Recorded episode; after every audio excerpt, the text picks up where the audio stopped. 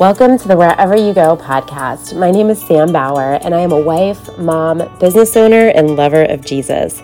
My goal through this podcast is to inspire my listeners to lean into the dreams in their heart and become the person that God created you to be. So I hope you enjoy today's episode.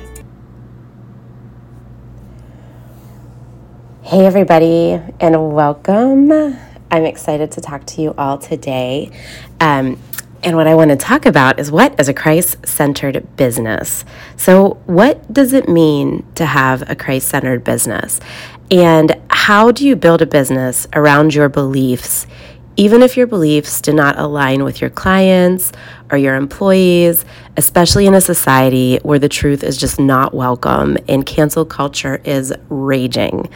In my next couple of episodes, I'm going to share some of my personal experiences over the past four years and what I've learned as a Christian business owner. I'd like to preface that my business is not one that has anything to do with religion or faith.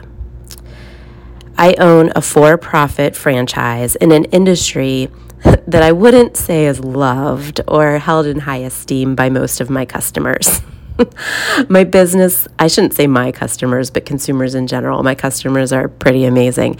Um, but my business provides a service to help clients shop for something that, for the most part, they're legally obligated to purchase, um, or they're required to purchase it by a bank in order to get a loan and meet the loan requirements.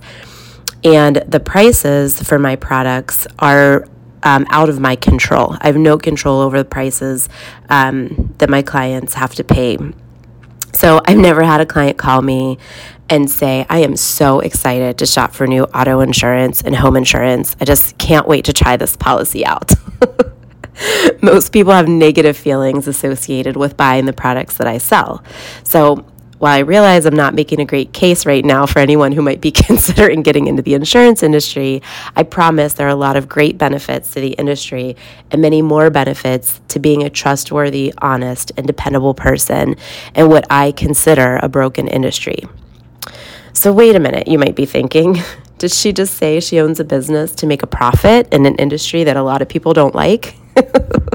yep, I sure did. It doesn't sound like something a good woman of faith would be doing, right? And I'm not going to go down that rabbit hole today, but I'm sharing this information simply to make the point that your business doesn't have to be in the business of faith um, to be built, to be a business built on faith. So let me say that again. Your business doesn't have to be in the business of faith to be a business built on faith. It doesn't have to be a Christian business or a nonprofit to be a Christ centered business. Being a Christ centered business doesn't even mean you need to mention Jesus or you need to make every client interaction an opportunity to uh, evangel be it you know ev- i don't know i have such a hard time saying this word evangelize but in all honesty um, I rarely discuss my faith with my clients, and if I do, it's because they open the door, or in some rare instances, I feel a call to open it. So, my you know another point is that you know Jesus didn't gain followers by going around and telling everybody that he was the Messiah um, and that he came to die on a cross to save them. He didn't even come out and say that until it was getting close to go time. Um, and if he did mention it, it was generally in a one on one conversation. Um, he even asked people to keep some of his miracles quiet, especially early on. You know, he, he told people, "Don't tell anybody about this. Please keep it, you know, keep it between us." Um, he gained his early followers through his actions, how he served people, and um, who he served, and the way he served, and the way he lived his life. Loving God is a heart stance. And for those of us who have that heart positioning, we live our lives differently because we no longer are living for ourselves. We're living to honor and glorify the one who created us because God sent Jesus to serve us. So we inherently want to serve Jesus and serve God by serving people. There's a quote that I read a few years ago that I think about often. Um, it was Martin Luther who said, The Christian shoemaker does his duty not by putting little crosses on the shoes, but by making good shoes, because God is interested in good craftsmanship. I love this quote so much. Um, it's such a reminder that we need to be interested in serving God by providing good works because that's what God's interested in. And in today's world, especially by providing good works, good craftsmanship, honest service, being responsive to people, we are differentiating ourselves from the norm. Service has gone down, um, quality has gone down. I mean, anytime you go out and um, eat at a restaurant or buy something or deal with you know an insurance agent over the phone your experience hopefully if it's not with me is you know not as good as it might have been 10 20 30 years ago. Uh, people just don't take that same pride um, and i think you know a lot of it probably has to do with the fact that people aren't building their businesses on their faith um, they're not serving anybody else but themselves. And people are being called to like quiet quit and all these baloney things that society is putting out there that does not glorify God in any way, shape, or form. So, for example, in my specific business, I serve God by answering the phone educating my clients, helping them understand their coverages so that they can choose what's best for them, and then finding them the best price possible for the coverage. When they need help, I guide them. When they have a claim, I help them file it or I assist however I'm able to help. There have been many times where I do offer to pray for my clients if that opportunity arises and yes, I absolutely pray for all of my clients behind their backs. That's what I do behind people's backs. um, but nowhere in my business plan is there a smart goal about converting believers.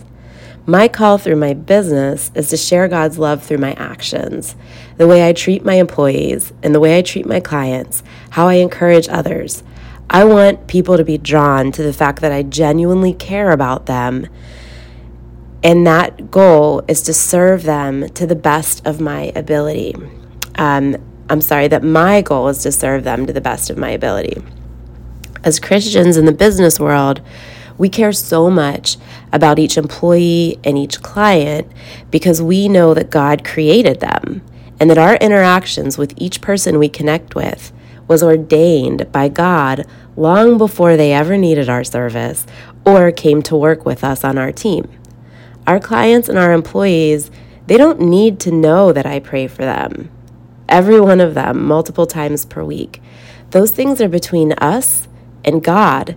And honestly, it might creep them out a little bit if I told them all that. And there are people out there that don't want prayer um, because they're not believers.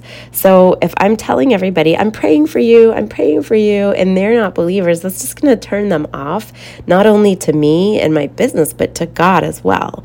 Um, so I, I, I think it's okay to pray for people behind their back, um, not tell them that you're doing it. But because we're here to serve God, and in service to God, we're going to serve people better because we know that He gave them to us to serve. This person didn't just randomly call you for help, they didn't just randomly walk in your door, they didn't just randomly seek employment with you. God ordained that way before any of them even thought about coming to see you. And so, for us as Christians, we know that's not random Whoever's sitting in front of you, whoever you're talking to, it has been ordained by God already. And in our hearts, how can we not want to serve them better than we would if we thought it was by happenstance or random?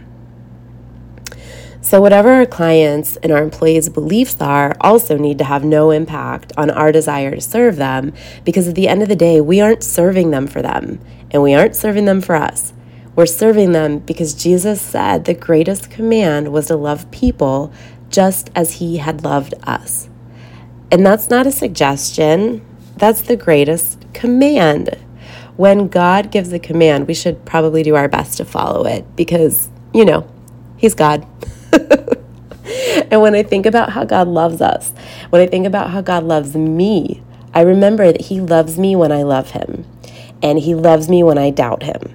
And He loves me when I stray, and He loves me when I'm happy, and He loves me when I'm frustrated, and He loves me when I'm being unreasonable, and He loves me when I need extra grace. And so, my goodness, I will do that, and I will do everything I can to love my clients and my employees when they love me or when they aren't so sure about me. I'll love them when they're happy and when they're frustrated and when they're unreasonable and when they need extra grace as well. Does that mean we get walked all over? No, but it does mean that we love people enough to care about them, to tell them the truth, even if it's the truth that they don't want to hear. We guide them to the best that we can, and it also means that sometimes we have to guide them out the door to another business or to another opportunity. You know, we give them that happy wave. We've given them everything that we can, and they end up leaving us anyway for one reason or another. There's some people out there who just aren't a good fit. They just, um, and you just can't please them no matter what you do. And for those, that's okay. We love them right out the door because the people who are our people that God has ordained for us are not going to walk out the door. They're going to stay with us and it's going to be easy. The people who aren't for us, that we try to force to be for us, that's when anxiety comes in and troubles start to arise. Um, so it's just as easy. Just love them right out the door. So, my point in all of this from the outside looking in is that there might not be crosses hanging on the office door. Um, there might not be Bible verses written on your products. Um, you might not be, you know, telling every person that calls you about Jesus, but God can still very much be at the center of your business in the way that you do business. And people will notice. And some people might not notice, and that's okay. Your business is not with this world. Your business is between you and God. And the goal is to hear, Well done, good and faithful servant, from the one who created you, not from this world. So be different. Jesus was. Go out and love others as he has loved you. I will end today the same way I end every episode of the Wherever You Go podcast with Joshua 1 9. Have I not commanded you? Be strong and courageous. Do not be frightened. Do not be dismayed, for the Lord your God will be with you wherever you go.